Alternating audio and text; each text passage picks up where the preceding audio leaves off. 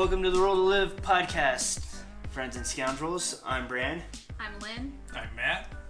and uh, we're gonna start talking about some stuff here. Uh, this is the first one, so doesn't really have a theme. We're just gonna talk about what we're doing here, what we plan to do, and the future of all our channels and our brand.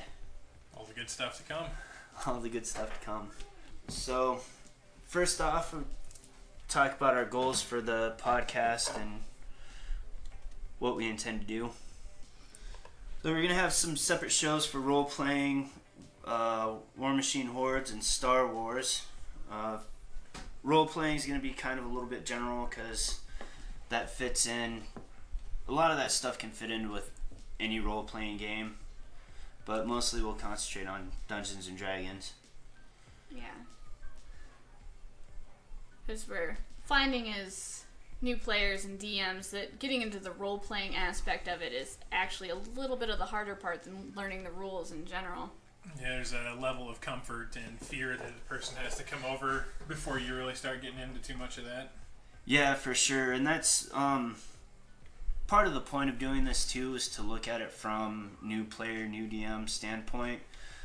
There's a lot already out there from there's a lot already out there for people who've been playing for several years and they're experienced and have gone through many of the iterations and they know they already kind of know how to do this stuff. From a new DM and a new player, you know, having that information is nice and dandy, but when it comes down to it, how do you actually employ it? Yeah, a guy can look up anything, any rule you can think of, but actually, in the moment, trying to put it into a into an actual game is a whole different ballgame. Yeah, so that puts us on one of the shows that we're gonna do revolving around that, which for now we're calling the noobs. I kind of like it, but we might come up with another name for it later. Um, what was one of the other shows? We are doing the uh, War Machines and Horde battle reports. Yeah, which for the actual battle reports, those will go up on the YouTube channel because it's kind of entertaining to watch the figures move around and see how things are interacting with each other. Might try to experiment around and do some things that I haven't seen other people do. Um, but for the podcast itself, we're going to do a battle report report, I guess, and talk about how the game went and our tactics tactics that we used, if I could words. and um, things like that. Um, touching back on the with the uh, role playing, uh, we're gonna do campaign stories too when things can be a little bit more entertaining. That's a goal down the road. Um, right now, we're all very much inexperienced, and also we're having a hard time finding people to sit down and play with. So that's kind of holding us back a little bit. And then also we're gonna have a rules interpretation. A lot of people talk about the rules and what the book says and how to employ it, but I think more importantly is talk about interpretation of the rules, because that's more that, that's more of the directive from the creators or the creators of the current edition of the game is this is just a guideline. You know, do with it what you will.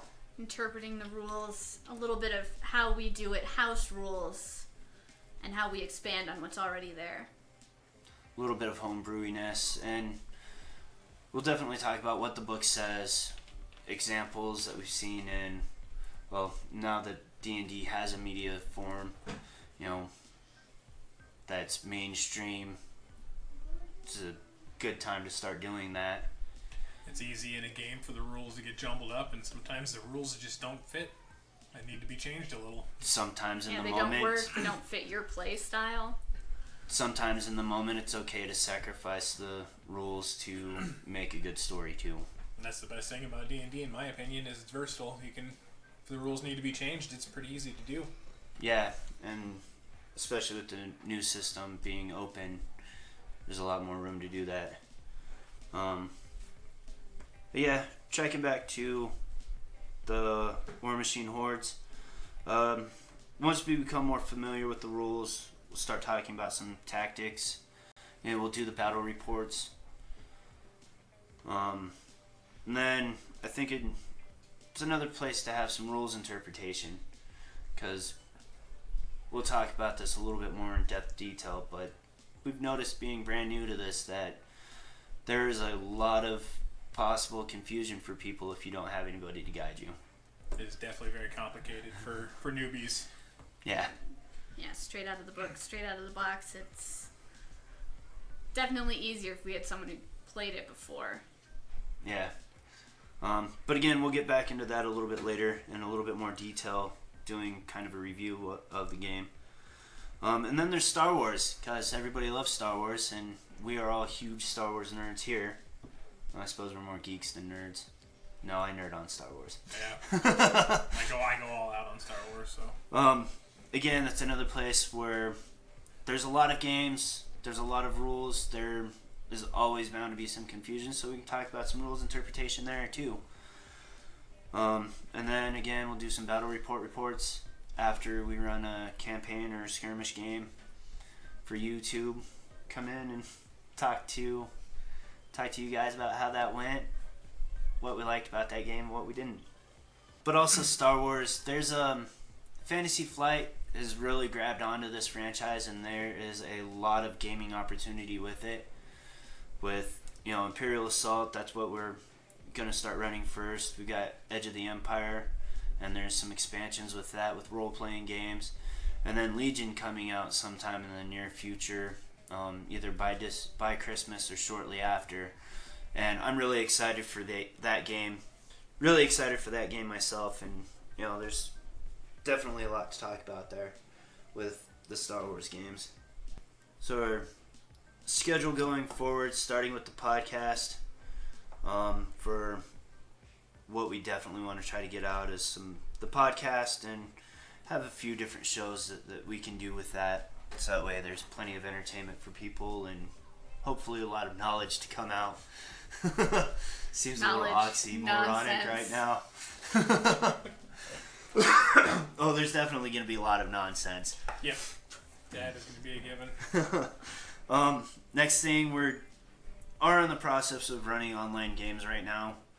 Um, couple on well, we've got you guys have your Wednesday game on Roll Twenty. That Doing was Tales of the Yawning Portal. yeah, and that one's going to be pretty uh, pretty standard for a while because Seems to be everything seems scheduled okay with that. We lost a player, but we gained one right away, so we're continuing on.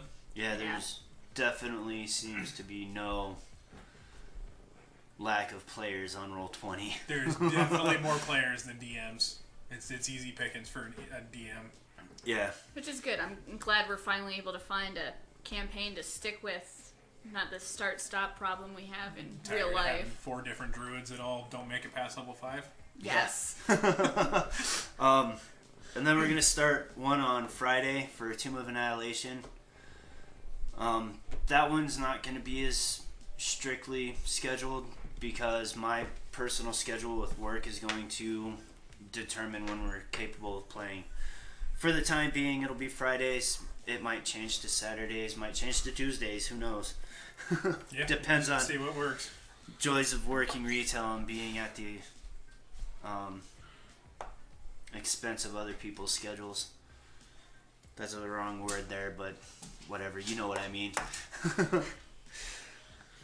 That's what happens when life gets in the way of gaming. I know, right? It's what happens when life gets in the way of where I want my life to go.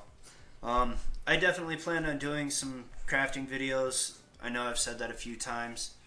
I've had some bumps there, but we'll talk about that a little bit more in a minute. Um,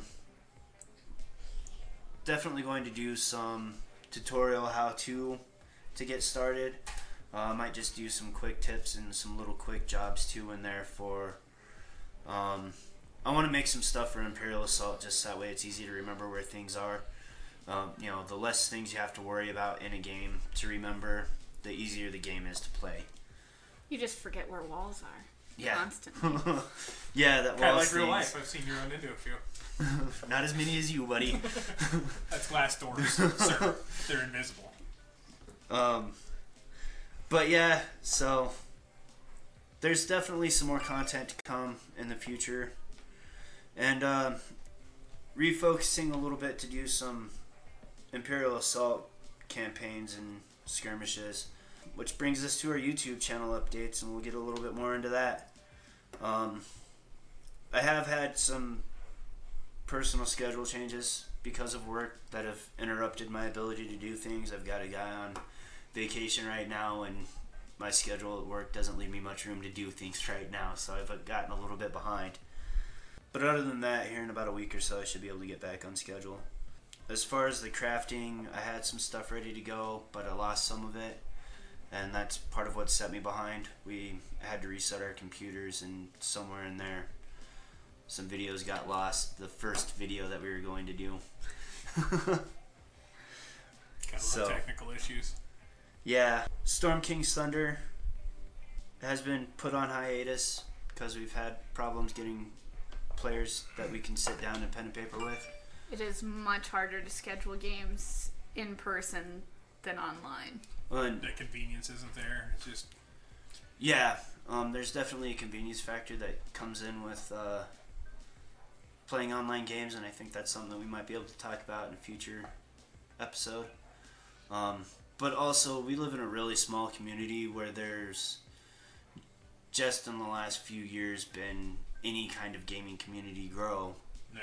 You know, it's very rural, very agricultural heavy area, so a lot of the people who would be able to get into the game spend a lot of their time in the fields and Most people around here just don't understand what it really is, or nor have they ever tried it.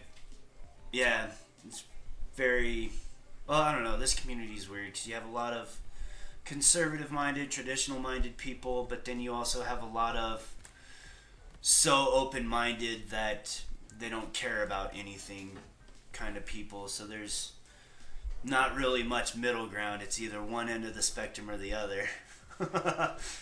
um, so that that's created kind of a hindrance with that, and I think we touched on it a little bit earlier. Lack of understanding, or not not necessarily lack of understanding, just lack of experience playing and playing with new people. You know, Lynn and I have been playing for a little bit, but that was with our kids in our house because we knew we were moving back here soon and didn't want to get involved with too much.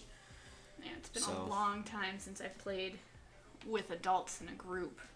Us being new, getting brand new players that we have to teach the rules to, and you know that's one of the more important things up front is getting people to understand the rules.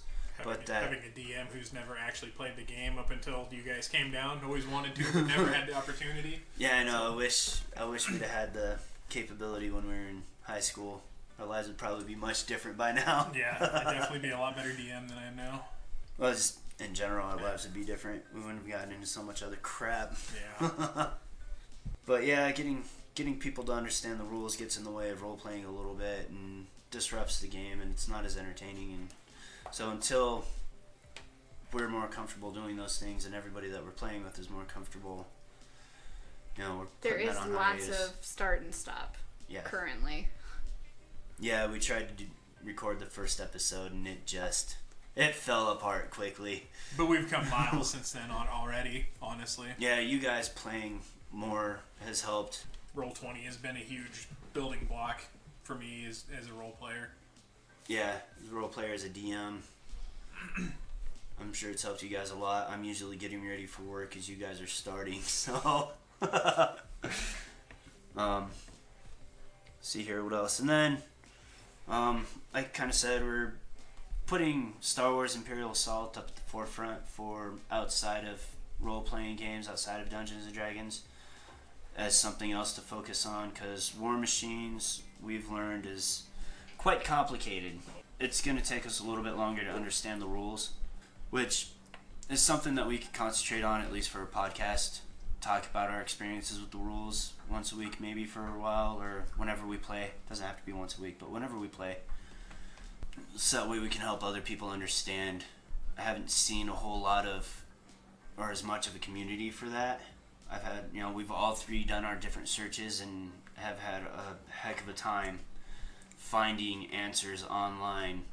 Uh, I know there's battle reports, lots of people doing, lots of people watch them, but it's It's very simplified. Nobody goes into the depth of the questions that we have. Yeah. seems. Well, that and even going to the privateer press forums, you know, I didn't have a whole lot of time when I did it, to be honest. So maybe that's part of where we're lacking. Maybe we're just not looking in the right places. Um, and I haven't looked into Warhammer 40k, so I don't know. I don't have much to compare it on, but it feels like there's a larger community for that because Definitely it's well, it's a lot more popular game too. Uh, War Machine's a lot newer. It's only maybe ten years old, and Warhammer's been around for thirty, so that makes a bit of a difference. I just I don't have as much interest in Warhammer,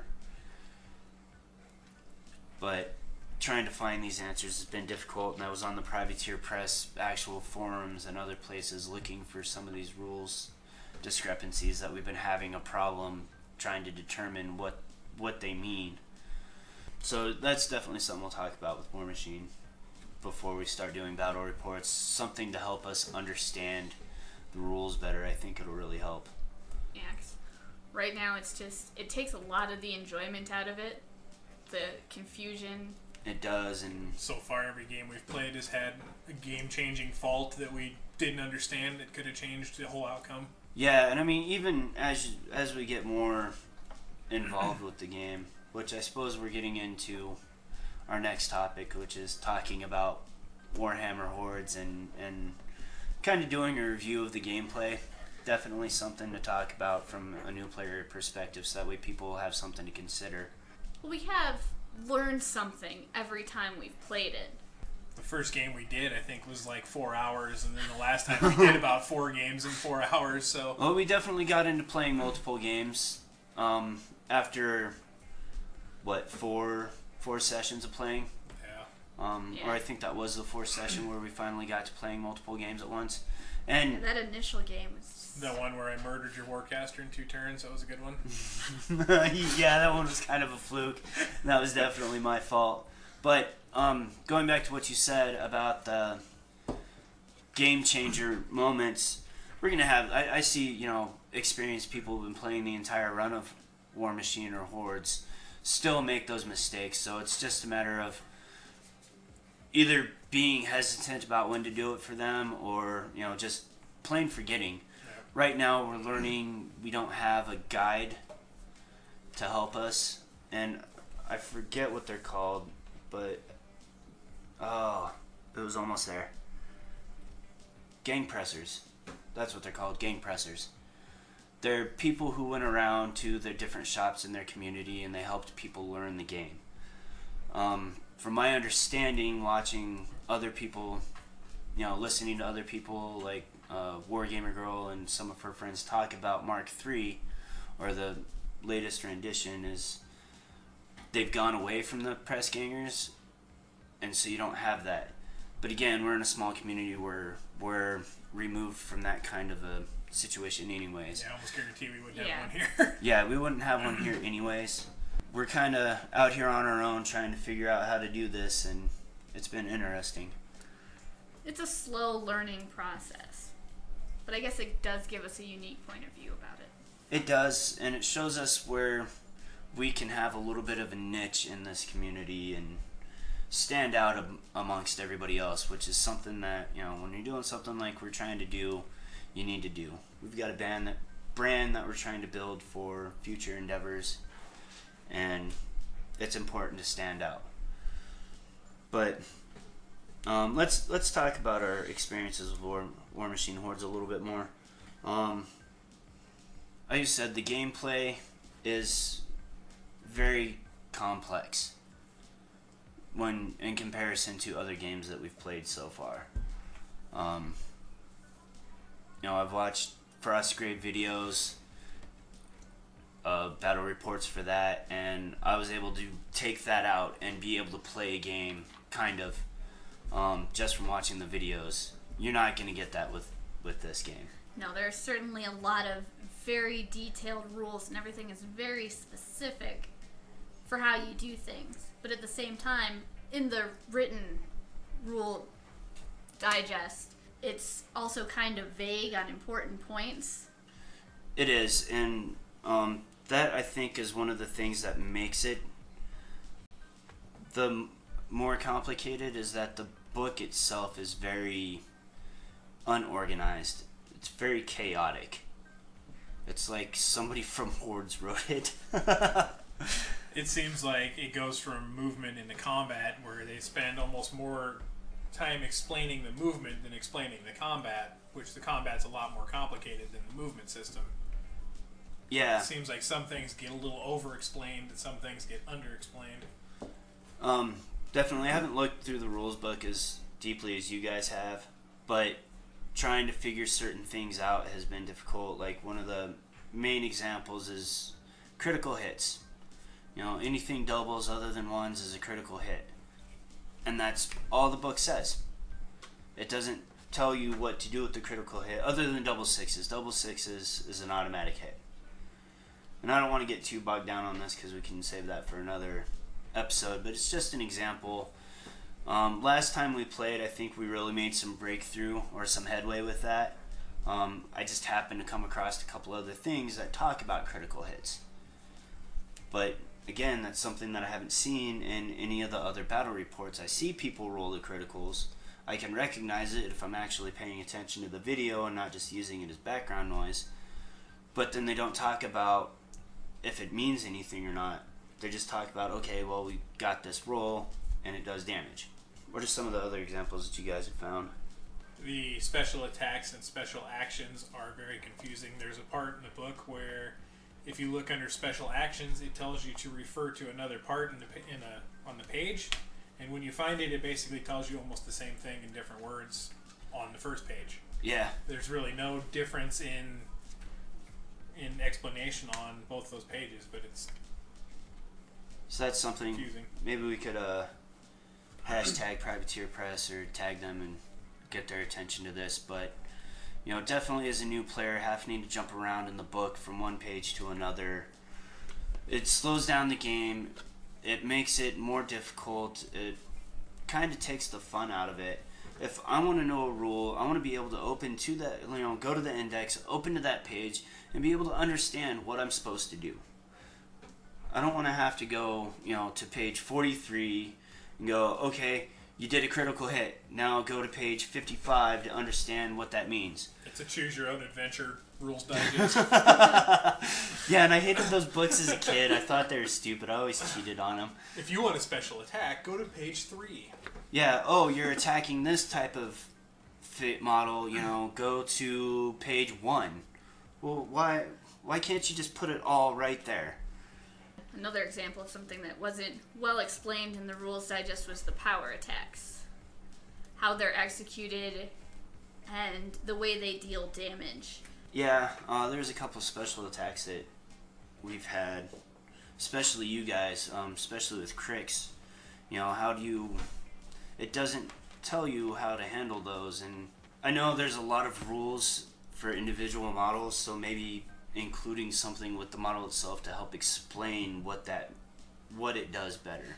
That would actually be really awesome if there was just a model specific rule sheet that came with the model.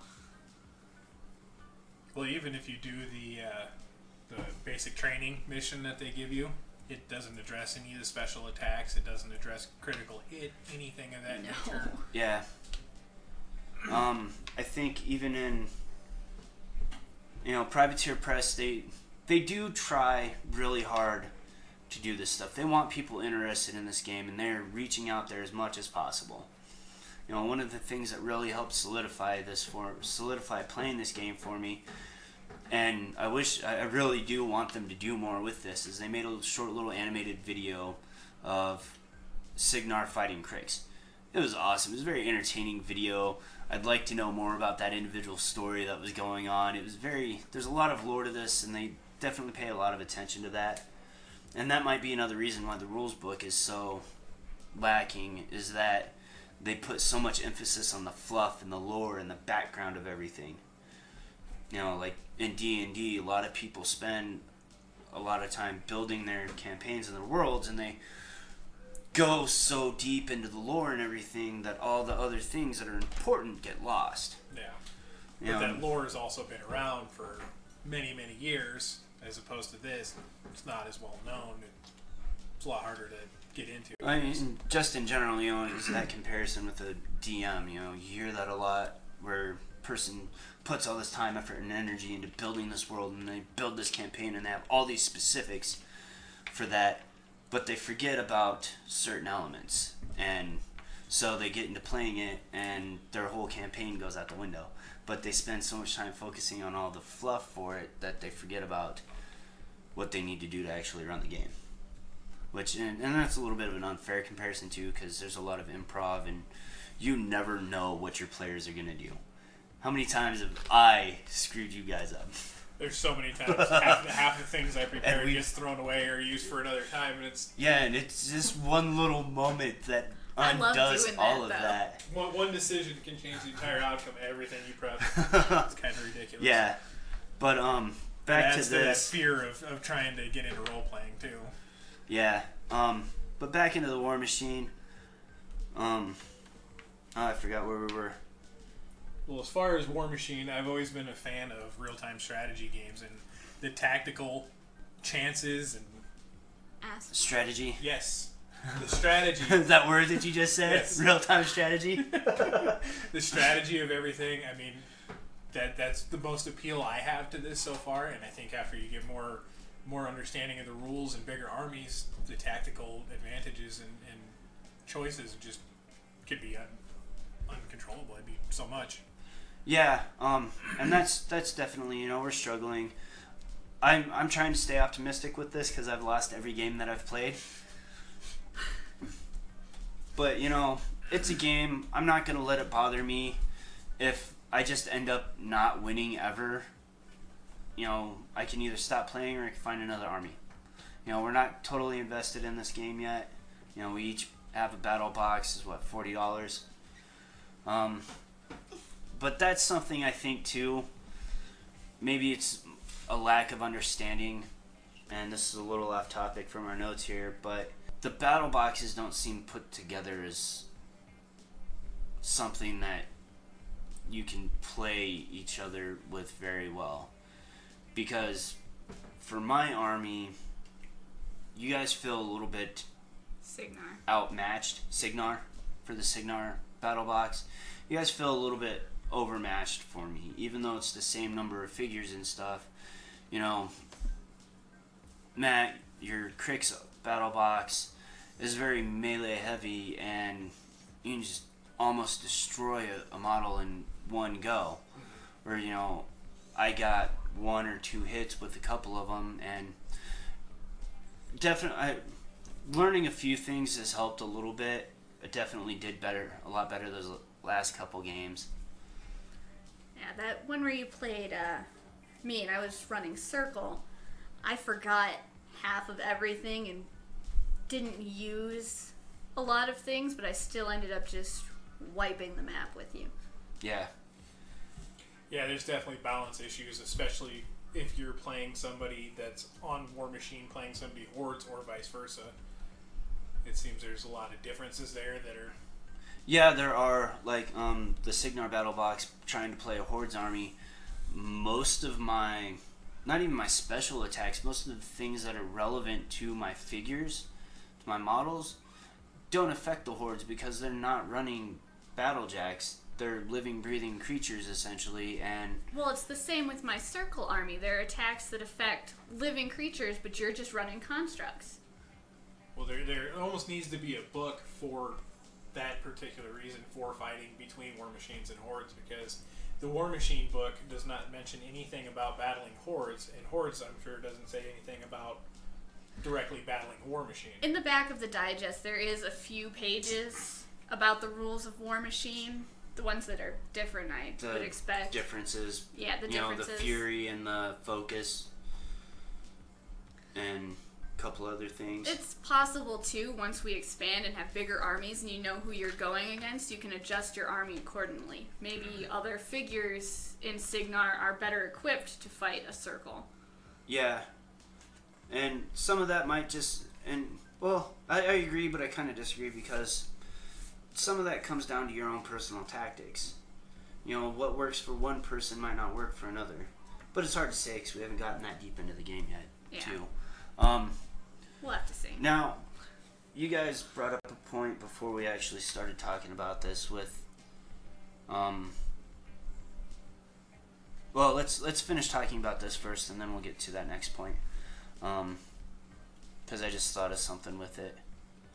The difference between War Machine and Hordes, you know, the Cygnar Army Mine are capable of disruption on half their hits, which actually, now that I've recognized that rule and if I start remembering to apply it, can help me out a lot more with my army if I'm fighting other warjacks. That has no effect on on the hordes figures or the hordes models.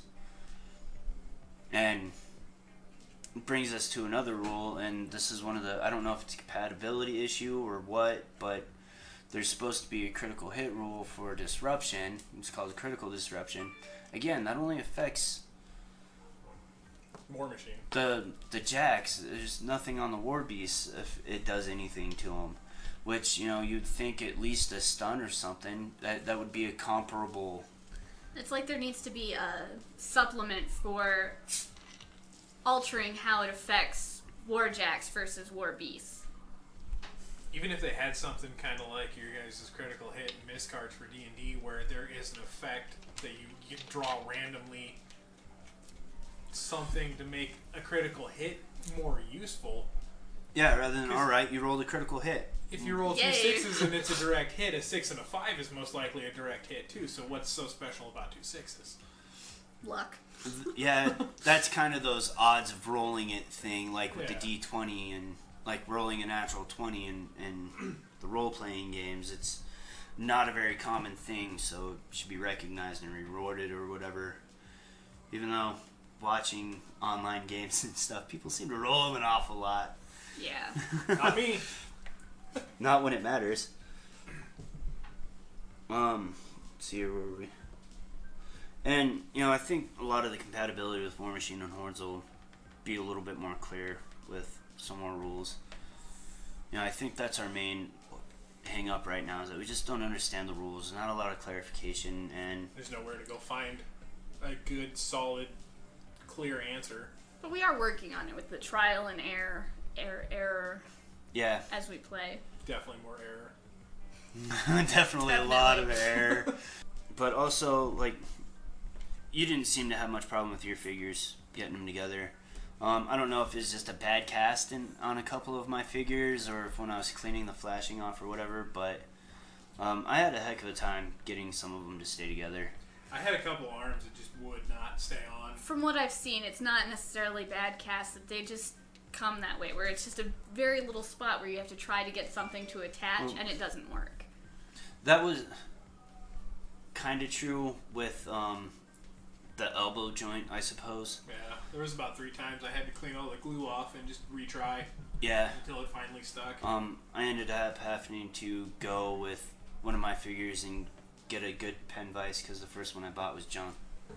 It's irrelevant right now, but I got a really good pen vise and ended up having to pin it. I wasn't planning on it, but I had no choice because the arm just would not stay on. I had to re-glue it back on three times that one day, and it just it was frustrating.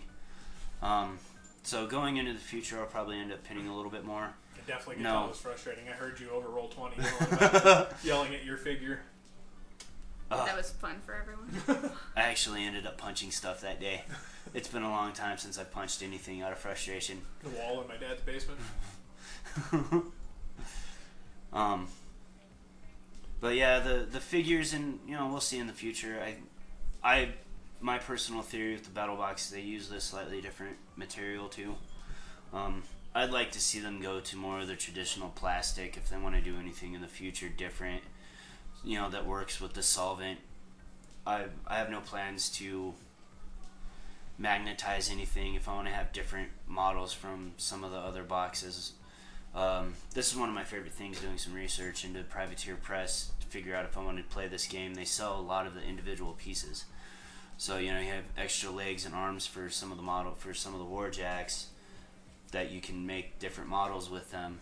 You know, it's different variations or whatever of that well, that's model. kind of neat. So you you know you just have to buy the body again. So you have instead of having to buy that again and build them all different and have all these extra pieces, you can spend 11, 14 bucks, whatever it is, depending on the model, to get another body and you're good to go. So that's one of the things that I do like about this. Overall, I'm pretty satisfied with this game. I know it's complicated and it's been a little bit frustrating, but I have high hopes. Um, hopefully, we can get some expansion in our local meta to grow it. I definitely see some issues, and I see it getting boring with just the three of us. Yeah, and that's something that we can work on going forward. But you know, do what we can with what we can. You know, we're not always going to be here, so. But when we were in Ohio, we actually had access to a couple game game stores, and you know, every time I went in, I'm really interested in this game. We could always take some trips to Cheyenne or Fort Collins and see what we can get going down there too. Yeah, and I think I said something earlier. We've got the mini con coming up in October. Um, I'm sure we can find some people or get some people interested in it there. Definitely find. I think it will be easier to find some people who are want to play D and D, Yeah, especially if we run a couple games. We might put I think that if up. some people actually sit down and see what D and D is, because there's just this stigma of oh that's super nerdy and uncool. But I think if people actually sit down and see what it is for what it really is, they'll they'll be hooked. Yeah. Yeah, but um, and talking about meta, that kind of brings us to our last point of the War Machine Hordes review that we're doing here, or talk about it. Um, you know, we've got a small meta here. As far as we know, there's just the three of us for a hundred miles who play this game. It'd be nice if there was some uh, okay direction of if you have a small meta, and I think this is something that might have been lost with the press gangers too. You know, how do you grow your army so that way you remain balanced with the people around you, so that way you're not overpowered compared to the people that you play with. Now, for us three, it's a little bit easier. We can do a little bit of research and, and figure out how to balance that out. But, and there are, in your fluff book that came with the battle box, there is some growth idea. Like it gives you some options to start growing your army. What would be the next next best option? But we don't know how that pales in comparison to other armies. You know, you might get the suggested for yours and just be like totally annihilate everybody with just those. Now it seems a little unlikely, but Yeah, but uh, I've looked many times at, at new units and whatnot, but I'm terrified to spend the money and then not really get to use them because, like you said, they're too overpowered or they're just totally worthless. yeah, It's something we'll be able to judge a little better once we're more comfortable and understand better with what we've already got. Yeah, um, definitely. I think. I think, like I said, a lot of our problem with the game right now is this lack of understanding of the rules. Once we're able to break through that obstacle, um, I think this game will really open up and we'll be able to enjoy it a lot more. Well, I don't know about you because there's still a lot of math, but There is a lot of math. I, lo- I love the tactical side of it. Yeah, and honestly, tactics is something that's always been a little bit of a struggle for me in things like this. You know, doing paintballing or whatever, it's easy to go, oh, I'm going to hide behind that tree. They don't know. But when you're looking at a board game or a tabletop game down on the figures like they used to do in medieval times, you go, all right, what are the possibilities here? You I've played a lot of Command and Conquer and, and Age of Empires, which is just looking straight down at a giant battlefield, and I think that kind of gives me a pretty good advantage. Yeah, and you know, this is kind of very similar to playing chess, just a lot of extra pieces. Can Yeah, you really might- anticipate your, your players' movements. and it's something uh, that I have struggled with a little bit for it is because I'm coming in from I've played D and D 3.5 before, and I'm used to the co-op, and that's what I enjoy playing. So the one-on-one is holding me back a little bit too. Yeah, you attack everybody every time I played with you. you you've always had the potential for wargaming. I do not attack. I'm a buff player. Um, so yeah, I think I think that's pretty much it for Warhammer. I don't have a whole lot else to say, at least not at the moment. There's plenty to say about this game, but As we should right save now, that so that way people have li- things to listen to in the future. As of right now, I'm, scared to go forward with purchasing anything until we understand more. But I think it has a lot of potential. Yeah, and you know, there's definitely the financial holdback on it, especially if we've got, you know, we kind of jumped into this a little bit. We had a little bit extra money from some things and decided to use this as an opportunity to start building our brand. And so there's places, there's there's lots of places for our money to go. You know, hopefully getting this channel growing and getting some of the stuff out there so that way people will watch us will help that. You know, alleviate some of that on us personally so that we can start monetizing some of this somehow. That that is definitely one of the goals with this is to be able to do that.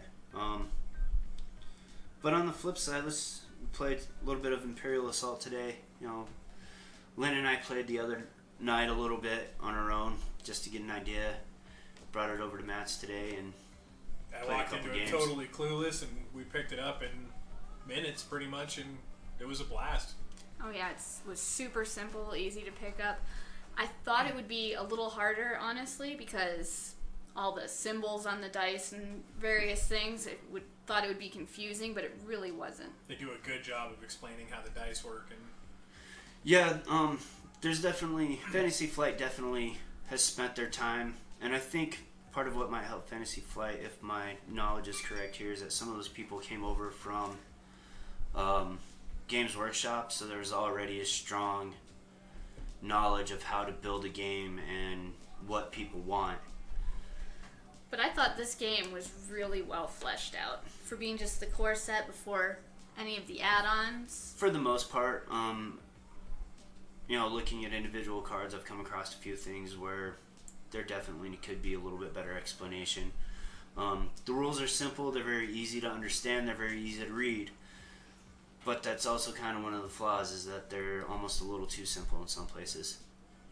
it seems like uh, the rebels are very overpowered compared to the Empire. That's- But that might just have been the t- tutorial levels. The tutorial level, because the the one we played after, where we did the uh, 32 point skirmish, uh, it was much closer. We, And- we didn't lose one unit though, and we took all of his out. He was just That was it barely was a Vader was skirmish the too. only thing he really had to do much with, but still, It was. It all was also barely a skirmish. We were kind of just making that up to We- test yeah. out the allies. That was more just um, an expansion on the tutorial to understand the basic rules, how movement works, how yeah. Test out the allies. Use some of the command cards just to get a feel for it. Yeah, um, I'm sure things will be a little bit different once we actually get into real gameplay, do an actual skirmish, do an actual um, campaign module. Because you know, me playing the Empire, I just had my deployment cards.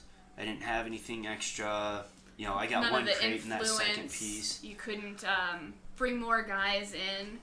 Yeah, which you can do in the campaign, so it'll make it a little more fair. In the tutorial and what we were playing, once we killed a guy, they were out. There was no opportunity to bring them back in or make them stronger. Yeah, I mean, and I did want to build up a little bit better. You know, the tutorial, the actual tutorial for the game, is definitely a weaker Imperial, but I think that's On purpose. it's. This is also another one of those ones that's kind of designed for somebody to already have some knowledge with it. They're the ones who are supposed to play the Empire, and the new people play. So it's that press ganger mentality of I know, so I'm not going to be disappointed that my Empire Imperial forces get totally annihilated, and you're going to be like, "Wow, I just totally destroyed these guys. That was cool." yeah. And that's another thing with the tutorial too. It was just a single mission. When you play the campaign, it's a whole bunch of missions and you're going to lose some and you're going to win some and it's not it doesn't make you the official winner. yeah. Not until you get to the final one. So you're going to lose some. Yeah. And you know, it's even with the campaign, it's not like there's a all right, Empire, this is exactly what you have to do. You put these pieces here and you just shoot blah blah blah blah blah. No, you're kind of playing as an AI computer in the sense to put it into perspective for some other people like a video game where I'm deciding my own tactics based on what you're doing, and you're deciding on your tactics. You know, there's a war game mentality to it. It's just in a more controlled environment. I think you know, whereas a war game is just all right. We're gonna bring our armies and Yeah. duke it out with each other. That's cool and fun and entertaining. But this, you know, there's This- there's a purpose for it. This did feel very much like a video game on tabletop, and I think that's part of what made it so fun. Because there's the side missions too to get your hero or not hero characters, your Deployment. the main characters, your allies, um, Oh, like Luke Skywalker. Very much like in video games. It's definitely more combat than role playing. It seems. Yeah, um, you know, it's it's kind of like Dungeons and Dragons a little bit. Um, if you're running one of the um, pre-produced modules, you know, like Storm King's or whatever. But that role-playing element, as far as rules and actual gameplay, has been taken out of it. I mean, I'm sure if we wanted to, we could sit down and try to make it a little bit more entertaining and do Yeah, that. We could role play it, but it is taken out. So it is like D and D, but without the role play. Yeah, It's like D and D, but it really pits the players against the GM as opposed to the GM just making a challenge. Yeah. but, and you know, you've got Well, it's, it's got the tactics too that Matt enjoys so much. You know, different the different um, mission parameters that you have to achieve and how to best achieve them or defend against what the Empire is trying to do. yeah. So it does have that very much have that tactical element too. Must just be the gamer in me. But yeah, and the one of the other things I like with this game too that really brings me into it is the expansions. There's there's already a lot. I, I don't know when this game first came out. I forget. But um there's five five expansions and a sixth one on the way. Five or six, six or seven, something like that. Bespin, the one I keep calling Twin Sons, but isn't Twin Sons. It's Twin Shadows. Hmm. Uh, Jabba's Hoth. So I think there's only four. Okay. But even on I that note, yeah. as as it But stands right now, there, it looks like there's many hours of entertainment in that box. Yeah, for sure. 'cause, uh, um, Definitely. And I haven't had a chance to look through the campaign book yet. Did you? I did. How many campaign missions are there? Well, I didn't count them, but um, there's for half of it there's one per page, and then as they get further along, they become two page. Yeah. So there are quite a few of them. And. I know in the expansions, the smaller ones, um, Well, the one I, I I'm still gonna call it Twin Sons. Side, Twin sidetrack from that. Twin Shadows and Bespin are smaller, and they only come with four missions. But even that, yeah. there's a lot you can do with it with the side missions and all the ally pack expansions that come with missions as well. Yeah, you've got the ally packs, which is something I was trying to interject there.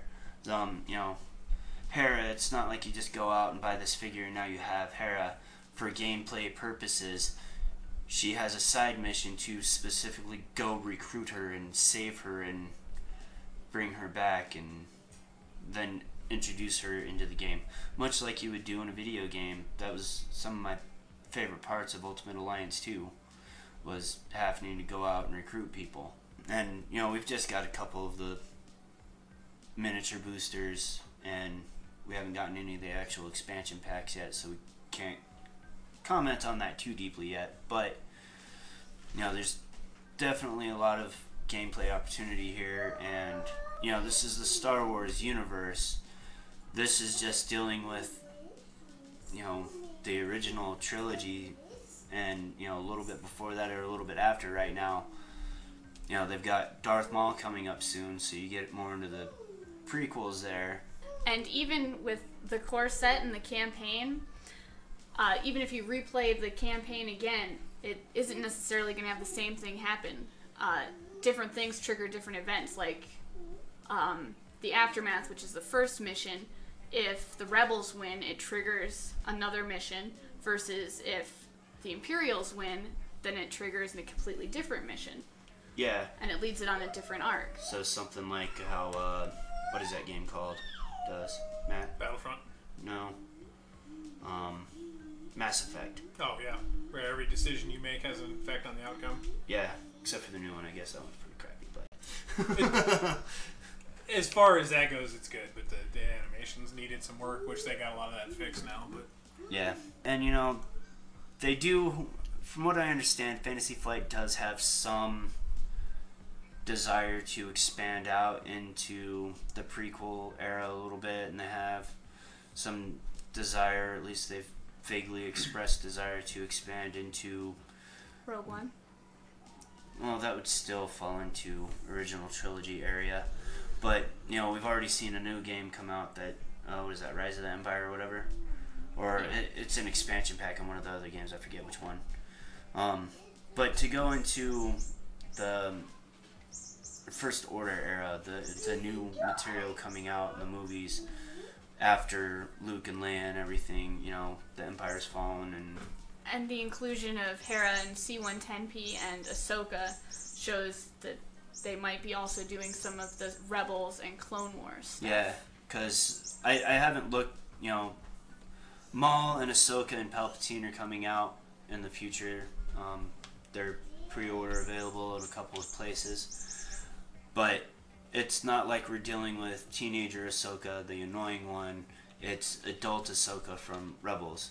Um, I don't know about the Maul, if he's got the metal legs or not. I didn't look too deep at the figure, but, or, you know, the details and stuff to know if he's got the mechanical legs and which version of his lightsaber he has. So, but given Ahsoka and everything, I would assume it's probably Rebels era.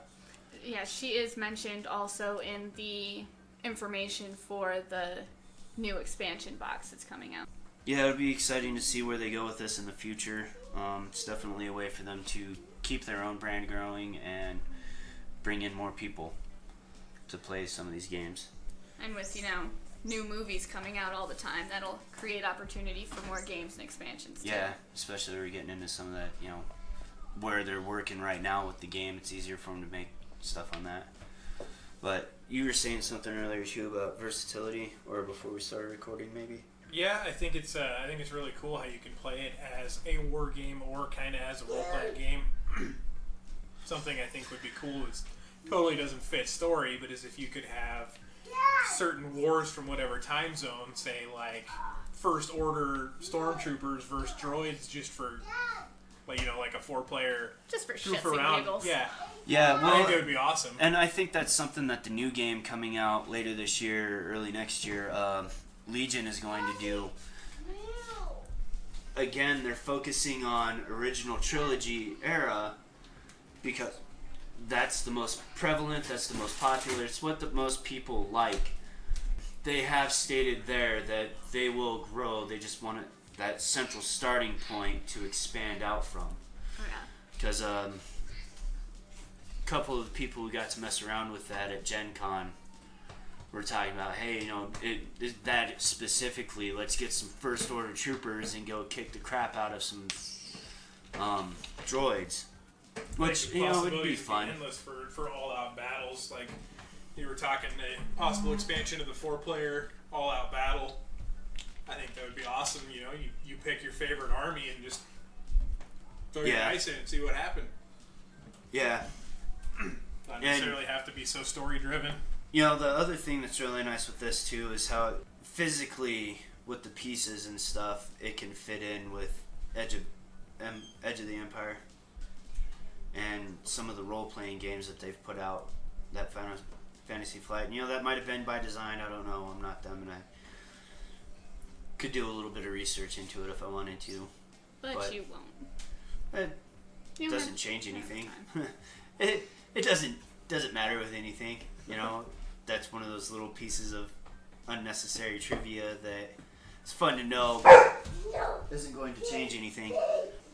But yeah, I think think this is a good place to stop for today. I think we talked about some stuff. Um, depending on what we're doing, this is probably going to be a little bit longer than most of our podcasts that we're going to do in the future. Possibly. Yeah. Words were thrown out there. No, it depends on how off topic we get with things. so, Exciting stuff to come. there Right. are some exciting things to come. I'm excited to get this going. I'm excited excited to finally have a focus and start working on this. This is what I want to do with my life, and it's always an adventure, to say the least. So, on that note, thanks for listening, people, and live to roll.